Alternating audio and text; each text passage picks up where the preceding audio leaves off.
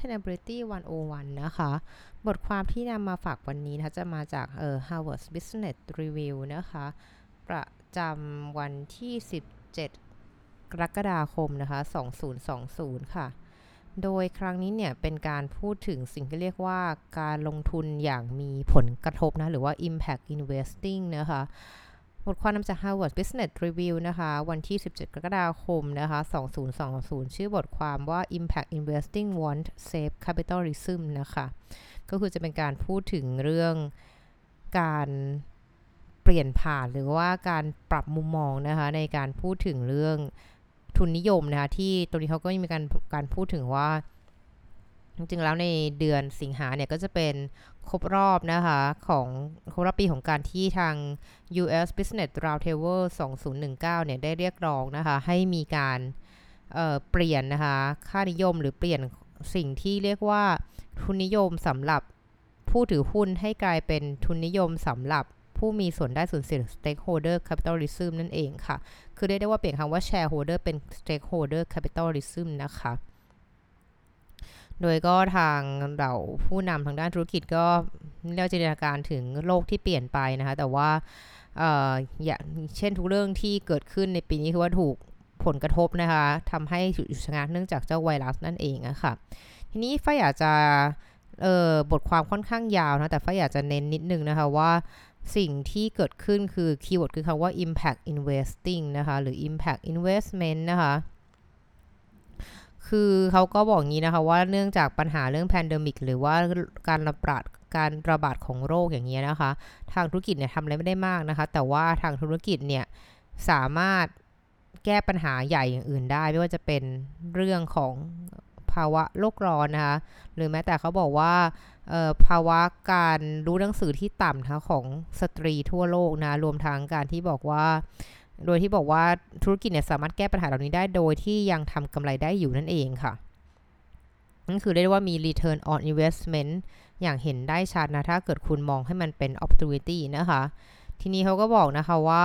ทั้งเหล่าธนาคารทั้งที่ปรึกษานะคะ กลุ่มล็อบบี้นะคะต่างๆนะแม้แต่ว่านายกรัฐมนตรีบางบางท่านเนี่ย ก็ค่อนข้างเห็นด้วยการที่ต้องเริ่มมีการมองการลงทุนในเชิงเป็น impact investing มากขึ้นนะคะ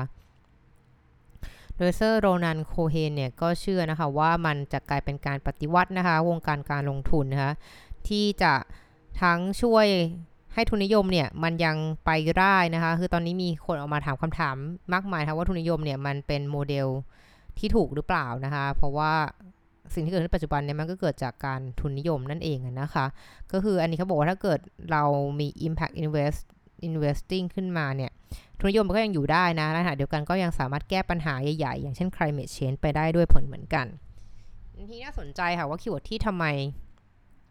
ทำไมมันถึงแก้ได้นะคะ คือเขาบอกว่าการลงทุนทุกอย่างเนี่ย มันมันก็คือการ trade-off เนาะ trade-off ว่าเราจะ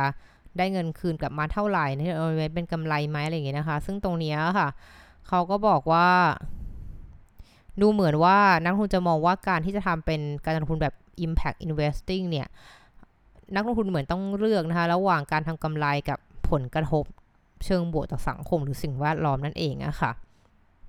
ตรงนี้บางครั้งเนี่ยคำตอบก็จะไปหา profitability หรือว่าการทำกำไรมากกว่าจะเป็นเรื่องการสร้างผลกระทบเชิงบวกนะคะเเขาก็บอกว่าจริงๆแล้วสิ่งสิ่งที่ สิ่งที่เขาอยากจะอยากให้ดูนะคะเรื่องการที่ได้ให้ได้บินวินทั้งคู่คือว่าได้ทั้ง profit ได้ทั้งกำไร แล้วก็ได้ทั้งผลกระทบเชิงบวกเนี่ยให้ดูเคสของกรณีศึกษาของเอ่อ carbon cost curve นะคะหรือว่าต้นทุนของการต้นทุนของคาร์บอนเนี่ยจากประเทศเนเธอร์แลนด์นะคะคือเขาบอกนี่เป็นข้อมูลจาก Energy Research Center ของเนเธอร์แลนด์นะคะก็มีการทำเหมือนเป็นกราฟให้ดูนะคะว่าส่วนที่อยู่ ส่วนไหนบ้างนะคะ อาจจะต้องให้ให้ให้ดูท่านต้องอาจจะต้องนึกภาพนิดนึงนะคะว่า การที่จะลดคาร์บอนมันก็ได้ทั้งหนึ่งในการใช้เอ่อไบโอฟูเอลส์นะคะ การใช้เหมือนตัวเก็บกักเทคโนโลยีในการเก็บกักคาร์บอนนะคะการทั้งเปลี่ยนพลังงานนะหรือแม้แต่ใช้พลังงานทางเลือกอื่นทดแทนนะในการปั่นกระแสไฟฟ้านะคะ ซึ่งเขาคำถามคือว่าตรงนี้มันมีหลาย ๆ อย่าง มันมันมี 2 ประเภทของออการลงทุนนะคะ ดับแรกเลยเขาบอกว่าเป็นการลงทุนที่ถึงแม้ว่าทางภาครัฐไม่มีเหมือนเงินสนับสนุนหรือแรงจูงใจอะไรให้เนี่ย ผู้ลงทุนก็ลงทุนอยู่แล้วเพราะว่ามันได้กำไรเนาะซึ่งสิ่งเหล่านี้จากกราฟที่เขาให้มาเนี่ยมันคือการที่พูดถึงว่าพวกโครงการการหันลมเนี่ยที่ถ้าเกิดที่ตั้งที่มันถูกตำแหน่งเนี่ยการหันลมเหล่านั้นเนี่ยมันจะทำกำไรได้ด้วยตัวมันเองคือ คุณไม่ต้องเป็นนักลงทุนที่มองหา Impact ก็ได้นะคุณนักลงทุนทั่วไปก็ลงทุนอยู่แล้ว เพราะว่ามันได้กำไรเนาะ ฉะนั้นตรงนี้ไม่ใช่โจทย์ยากเนาะแต่โจทย์ยากคือตัวอีกส่วนหนึ่งที่เขาบอกว่าเออมันดูแล้วเนี่ยเงินลงทุนมันสูงนะ แต่ว่าดูเหมือนว่าผลตอบแทนทางกำไรเนี่ย มันมันไม่ค่อยน่าสนใจ คือน่าจะไม่ทำกำไรอะ่ะ ซึ่งถ้าเกิดทางรัฐอยากให้นักลงทุนเนี่ยมาลงทุนในสิ่งเหล่านี้มากขึ้น เช่น เขาบอกว่าอย่างโครงการการหันลบางบางอย่างเนี่ยมันก็มีต้นทุนสูงกว่า แบบที่พูดไปเมื่อกี้นะ เพราะว่ามันอาจจะตั้งอยู่ในพื้นที่ที่ไม่ค่อยทำกำไรหรือไม่น่าจะไม่เหมาะอะไรกันนะคะ แต่ทำได้นะเพียงแต่ว่ามันจะต้นทุนสูงกว่า และอาจจะทำกำไรไม่ได้เลยด้วยซ้ำนะคะ ซึ่งในเคสเหล่านี้ค่ะ มันคือสิ่งคือการที่รัฐเนี่ยต้องเข้ามาวางกลไกนะคะให้ทำอย่างไรก็ได้ที่นักลงทุนเนี่ยจะอยากลงทุนเรื่องนี้มากขึ้นนะคะนั้นโจทย์อยู่ที่ว่าเออถ้าเกิดรัฐไม่มาลงทุนไม่มาช่วยให้เงินอุดหนุนเนี่ย มันจะไม่เกิดการลงทุนเหล่านี้ขึ้นมาเลยนะคะ ซึ่งตรงนี้ความยากมันก็คือการพูดถึงว่าเออแล้วแล้วที่ว่ามันต้องสับซิได้มันต้องสับเท่าไหร่นะคะ เพราะว่าเขาก็บอกนะคะวันนี้ของทางเนเธอร์แลนด์เนี่ยเขามีการตั้งเป้าเนาะ2050 นะคะ ว่าจะต้องเรียกว่าทำให้คาร์บอนของเขาเนี่ยมันมันมันมันมันมันเหลือมันลดมันลดลงนะคะ คือก็เรียกได้ว่ามันต้องลดไป 160 ล้านตันอะของทางเนเธอร์แลนด์นะในปี 2050 นะคะ ซึ่งตรงนี้มันคือต้องการการลงทุนแน่นอนนะคะทางเทคโนโลยีใหม่ๆ อะไรต้องตามนะคะ ที่นี้คำถามคือว่าคุณจะจูงใจนักลงทุนได้อย่างไรนะคะ คือเขาก็บอกงี้ค่ะว่าถึงถึงแม้ว่าคุณจะแบบคาดการณ์ว่าในอนาคตจะมีเทคโนโลยีที่ดีขึ้นมายังไงนะคะ แล้วคุณต้องการที่จะเรียกได้ว่าสามารถลงทุนในสิ่งเหล่านี้ได้เนี่ย คุณต้องคาดคาดการณ์เลยนะคะว่าคุณจะสามารถเหมือน มีราคาคาร์บอนเรียกว่า carbon price เนี่ยราคาคาร์บอนต่อตันเนี่ยถึง 200 ยูโรนะคะเพื่อจะทำให้การลงทุนในเทคโนโลยีที่ว่านี้มันทำผลกำไรนะคะ ซึ่งถ้าในบางประเทศนะคะที่ไม่มีการตั้งราคาคาร์บอนเนี่ยในการซื้อขายกันเนี่ยเออมันยิ่งทำให้สิ่งเหล่านี้ไม่ดูแล้วไม่ทำกำไรอย่างแรงเลยนะคะ ซึ่งคือมันจะเป็นกลายว่าซึ่งมันจะถึงแม้ว่ามันจะก่อเกิดผลดีต่อ สังคมทั่วโลกนะคะ แต่ว่ามันก็ดูแล้วไม่น่าลงทุนมาก ๆ ในมุมมองของนักลงทุนนะคะ ซึ่งตรงนี้ก็คือการกลับมาที่เรื่องของเทรดออฟเนาะว่าเทรดออฟเนี่ยมันมันมันเป็นประเด็นที่นักลงทุนต้องเผชิญนะ ไม่ว่าจะเป็นเรื่องมลพิษต่างๆ เรื่องการลดพลาสติกในมหาสมุทรหรือแม้แต่เรื่องการให้ความรู้เพิ่มเพิ่มเรียกว่าเพิ่มทักษะเรื่องเพิ่มความรู้ให้กับ สตรีเนี่ยในแถบทวีปแอฟริกาเนี่ยทุกอย่างเนี่ยมันก็คือเรื่องเทรดออฟเนาะคือเขาก็เลยพูดต่อว่าถ้างั้นประเด็นมันอยู่ตรงไหนนะคะ คือเราต้องการให้ให้ให้ให้มันมี impact investor นักลงทุนที่ใส่ใจเรื่องผลกระทบอย่างเงี้ยเชิงบวกมากขึ้นเนี่ยคุณต้องทำอย่างไรนะคะ ดังนั้นเนี่ยสิ่งที่เกิดขึ้นก็คือว่า มันต้องมีการ มองภาพกว้างกว่าเดิมเนาะคือเรียกว่าตัวเลขที่เราใช้เนี่ย มันคือการดูผลกำไรเนาะแล้วก็การ return on investment ที่มันเป็นตัวเลขแบบเป็นเชิงเศรษฐกิจที่เราใช้กันทั่วไปในการวัดผลกำไรนะคะ ทีนี้สิ่งที่เกิดขึ้นก็คือว่าถ้าคุณจะมองในเรื่องของการลงทุนอย่าง มีผลกระทบเชิงบวกเนี่ย คุณต้องมองอะไรที่ เป็นเหมือน externality อะค่ะ ให้กลับเข้ามาอยู่ข้างใน คือคุณต้องนำตัวเหล่านั้นเนี่ย เข้ามาคำนวณในสมการด้วยนะคะ ทีนี้ค่ะว่าไอ externality ที่ว่าเนี่ย มันคืออะไรนะคะ คือเขาก็เลยบอกว่าสิ่งที่คุณต้องทำคือคุณต้องเปลี่ยนกฎการเล่นของเกมนะคะ ก็สิ่งที่เขาก็บอกคือว่าจริงๆแล้ว the the ในในเรียกว่ากฎกฎกฎการเล่นของเกมทั่วไปเนี่ยก็คือจะเน้นเรื่องของการให้ ทำผลประโยชน์ให้กับผู้ถือหุ้นให้มากที่สุดเนาะแล้วก็ไม่สนใจหรือละเลย ผู้มีส่วนได้ส่วนเสียคนอื่นที่อยู่ในสังคมนะคะ ดังนั้นเนี่ยสิ่งที่เกิดขึ้นก็คือว่า คุณต้องเริ่มมองอะไรที่มันยาวกว่าเดิม แล้วก็ให้ค่าของมันซะนั่นคือเขาบอกว่ายกอย่างเช่น การที่คุณบอกว่า carbon emission เนี่ยที่เกิดขึ้นเนี่ยหรือหรือว่าแม้แต่เรื่องมันมันคือมันคือมันไม่ได้หมายความว่า คุณจะมองแค่เรื่องราคาคาร์บอนที่คุณขายได้ แต่ให้มองไปถึงที่ว่าไอ้ carbon emission ที่หรือมลพิษที่ปล่อยไปทางอากาศเนี่ย มันจะมีผลกระทบ มันจะกลายมลพิษทางอากาศมันมีผลกระทบต่อสุขภาพทางเดินหายใจของคุณในที่สุดนะคะ ดังนั้นเนี่ยสิ่งที่เกิดขึ้นคือว่าตอนที่คุณคำนวณเรื่อง return on investment เรื่องการทำกำไรต่างๆ เนี่ย คุณไม่ได้คำนวณถึงปัจจัยเหล่านี้เข้าไปด้วย ได้คำนวณถึงเรื่องเออคอสต้นทุนของสุขภาพคุณอาจต้องจ่าย ถ้าคุณยังไม่ได้มีการเหมือนคำนึงถึงมลพิษที่เกิดขึ้นจากการลงทุนของคุณนะคะ หรือแม้แต่เรื่องของการที่บอกว่าทำให้เหมือนเด็กๆเนี่ยอาจจะได้รับผลกระทบมากขึ้น แล้วคุณอาจต้องจ่ายเงินตรงนี้เพิ่มมากขึ้นด้วยซ้ำนะคะ โดยที่โดยไม่จำเป็นนะคะ คือดังนั้นเนี่ยจริงๆแล้วนะคะ การ การการที่คุณจะเน้นว่าในระบบเงินทุนนิยมก็คือการที่บอกว่าคุณจะต้องได้ผลกำไรที่แบบยังไงอะดีเซนต์แบบก็สมเหตุสมผลเท่าเดิมเนาะในขณะเดียวกันคุณต้องได้เหมือนผลกระทบเชิงบวกทางสังคมสิ่งแวดล้อมแล้วเนี่ย คุณต้องคุณต้องเปลี่ยนกฎข้อนี้ คุณต้องเปลี่ยนกฎที่คุณใช้ในการ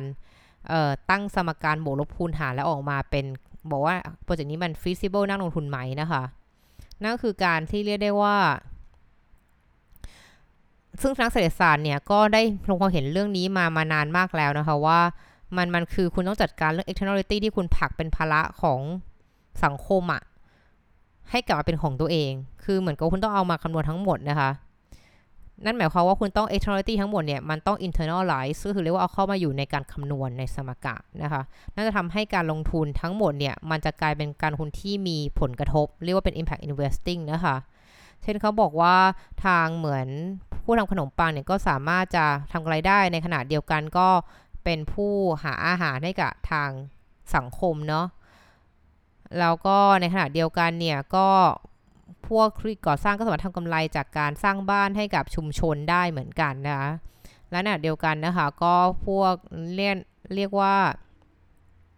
ป่าไม้ต่างๆเนี่ยก็สามารถจะทำกำไรได้จากการเรียกว่าดูแลป่าไม้นะคะให้สามารถกักเก็บ emission สามารถกักเก็บมลพิษเนี่ยไว้ไว้ในป่าได้นะคะซึ่งเป็นการช่วยให้ชุมชนเนี่ยปลอดจากมลพิษนั่นเองค่ะ คือเขาก็บอกอย่างนี้นะคะเขาก็พูดถึงอดัมสมิธนะคะกฎของอดัมสมิธก็คือว่าเมื่อไหร่ก็ตามที่แรงจูงใจของปัจเจกบุคคลเนี่ยมันเข้ากันได้กับกับสิ่งที่สร้างการเติบโตทางเศรษฐกิจเนี่ยหรือว่าการเติบโตทางเศรษฐกิจหรือว่าการมั่งคั่งของสังคมเนี่ย ในภาพใหญ่เนี่ยเมื่อนั้นเนี่ยมือที่มองไม่เห็นเนี่ยมันก็จะเริ่มทำงานของมันเองนะคะเรียกว่ามันก็จะก่อให้เกิดการหมุนไปนั่นเองค่ะ ดังนั้นเขาก็บอกสรุปท้ายนะคะว่าอนาคตของการลงทุนแบบ impact investor หรือเป็นนักลงทุนที่แบบมองมองหาในการทำกำไรไปด้วยนะคะก็สร้างผลกระทบเชิงบวกต่อสังคมสังคมไปด้วยเนี่ยสิ่งที่คุณต้องทำมี 3 อย่างที่คุณต้องต้องต้องเล่นนะคะในเกมนี้ก็คือว่า คุณต้องมีการพูดถึงมองหานะคะ โอกาสนะคะ ที่จะทำให้การลงทุนของคุณที่ดีต่อสิ่งแวดล้อมสังคมเนี่ยมันทำกำไรได้ด้วยตัวมันเองนะคะ คือเรียกมองหาการทำธุรกิจทำเงินจากตรงนั้นนะคะ ซึ่งนั่นหมายความว่า ก็ ต้องมีความคิดสร้างสรรค์ก็ต้องมีความกล้าในการที่จะทำด้วยนะคะเขาพูดยกตัวอย่างเทสลานะที่เป็นเหมือน เป็นทำให้แบตเตอรี่หรือรถยนต์แบตเตอรี่แบตเตอรี่สำหรับรถยนต์เนี่ยมันกลายเป็นเหมือน mainstream คือมันสามารถใช้ได้ในเชิงพาณิชย์นะคะ ซึ่งเขาก็บอกว่าเขาได้เหมือนลงทุนเยอะมากนะในนวัตกรรมใหม่ๆ ที่ตอนนั้นอาจจะมีคนบอกว่าลงทำไปทำไมมันดูแล้วแบบไม่น่าจะได้ใช้หรือไม่น่าจะเป็นประโยชน์นะคะ แต่ว่าเขาก็สามารถทำได้นะดังนั้นเนี่ยเขาก็บอกว่าเราต้องการแบบนวัตกรนะคะที่กล้านะคะที่จะลุยนะก็นักลงทุนเนี่ยก็ต้องเล่นเกมนั้นด้วยนะคะ แล้วอย่างที่2เนี่ยก็คือเรียกได้ว่าเอ่ออยากให้เหมือน อยากให้ไปเหมือนสนับสนุนพวกแบบกลุ่มที่แบบทำบุญอะคือเหมือนกับว่าแบบจะมีฝรั่งมากมายที่ชอบมาเหมือนให้เงินให้ป่าเพื่อทำบุญนะคะ สิ่งคุณต้องทำคือคุณไปไปแบบโน้มน้าวชักจูงให้กลุ่มคนที่ชอบเอาเงินเยอะแยะมากมายมาทำบุญเนี่ยให้ให้เอมไฮเออร์หรือมีการตั้งเป้าหมายที่ที่สูงขึ้นมากกว่าแค่การทำบุญนะคะ คือเหมือนให้เขามองถึงว่าการที่เขาทำบุญเนี่ยมันต้องก่อให้เกิดผลกระทบเชิงบวก ที่มันวัดค่าได้อย่างทางใดทางหนึ่งในทางสังคมหรือสิ่งแวดล้อมนะคะ โดยเขาก็บอกนะคะว่าจริงแล้วเนี่ยการในโครงการพวกเพื่อสังคมทำบุญเหล่านี้หลายๆครั้งเนี่ยเรียกว่า return on investment มันควรจะต่ำกว่าโครงการที่เป็นเชิงพาณิชย์อยู่แล้วนะ แต่ว่ามันก็ควรจะต้องมี return on investment บ้างนะคะ เรียกว่าเรียกว่ากฎของการ impact investment ก็คือว่า ทุกดอลลาร์ที่คุณจ่ายไปเนี่ย มันต้องก่อให้เกิด ผลกระทบเชิงบวกต่อสังคมหรือสิ่งแวดล้อมสักอย่างหนึ่งนะคะ ซึ่งทาง Swiss Agency for Development and Cooperation หรือ SDC นะคะ แล้วก็ Rules of Impact เนี่ย ก็ได้มีการพัฒนาสิ่งที่เรียกว่า Social Impact Incentives นะคะ Framework นะคะ ซึ่งมันจะเป็นการเหมือนสร้างแรงจูงใจในการสร้างผลลัพธ์เชิงบวกต่อสังคมนะคะทำให้ตรงนี้ค่ะ การลงทุนเนี่ย มันก็จะ เป็นอะไรที่ฉลาดกว่า แล้วก็มีประสิทธิภาพมากกว่าแค่การเหมือนทำบุญแบบฟิลันโทฟีนะคะ ทั่วๆไปนะคะ แล้วก็ผลสุดท้ายข้อบทบาทสุดท้ายของนักลงทุนก็คือว่าคุณต้องไปล็อบบี้นะดังนั้นที่ล็อบบี้นะให้เกิดการเปลี่ยนกฎนี้นะคะ โดยการทั้งบอกแบบว่าให้รัฐบาลเนี่ยต้องต้องต้องมองหาเรียกว่าต้นทุนของ e t e r n i t y ทั้งหลายนะคะ แล้วก็ นำมันเข้ามาในสมการนำมันเข้ามาอยู่ในกฎของการเล่นเกมในการลงทุนของนักลงทุนทั่ว ๆ ไปสะนะคะ ซึ่งมันก็จะก่อให้เกิดเรียกว่ากลไกตลาดก็จะทำงานของมันเองนะคะ โดยก็เรียกว่าถ้าเกิดการมีการนำสิ่งเหล่านี้เข้ามาคำนวณนะ สิ่งที่เราทิ้งออกว่าให้เป็นนี่ให้เป็นภาระของสาธารณะ ใช้เงินภาษีของคนเนี่ยเข้ามาแก้ไขเนี่ยสิ่งนี้มันควรจะหาต้นตอให้ได้นะคะ ว่ามันมาจากไหนแล้วคนเหล่านั้นเนี่ยก็ต้องเป็นคนรับ เรียกว่าค่าใช้จ่ายตรงนั้นเข้าไป ซึ่งค่าเกิดทำอย่างนี้เนี่ยมันทำให้ธุรกิจเนี่ยแล้วก็นักลงทุนเนี่ยจะเริ่มมองเห็นแล้วว่าสิ่งเหล่านี้เนี่ยมันมีต้นทุนเนาะแล้วคุณต้องคำนวณต้นทุนเหล่านี้เข้าไปด้วยในการตัดใจลงทุนตัดใจทำอะไรก็ตามทีนะคะ ก็ซึ่งตรงนี้ค่ะมันก็จะทำให้ทั้งหมดเนี่ยมันก่อให้เกิดการเรียกว่าสมประโยชน์กันให้เรื่องของการมองหา return on investment ในด้านสังคม แล้วก็ทำกำไรไปด้วยพร้อมๆกันนะคะ ก็นี้ก็เป็น ก็เป็นเรียกว่าข่าวนะคะ หรือว่าเป็นบทความของ Harvard Business Review นะคะฉบับล่าสุดนี้เดือนกรกฎาคมนั่นเองค่ะ ก็เรียกว่าไม่ใช่เรื่องง่ายนะคะแต่ว่าก็เป็นสิ่งที่ควรจะทำนะแน่นะเพราะว่าตอนนี้เนี่ยเราไม่ได้มีเวลาเป็นสิบสิบปี ที่จะเสียไปในการแก้ไขปัญหาเรื่อง climate change หรือแม้แต่เรื่องความรู้การศึกษาของประชากรโลกนะคะ ก็เป็นสิ่งที่เรียกว่า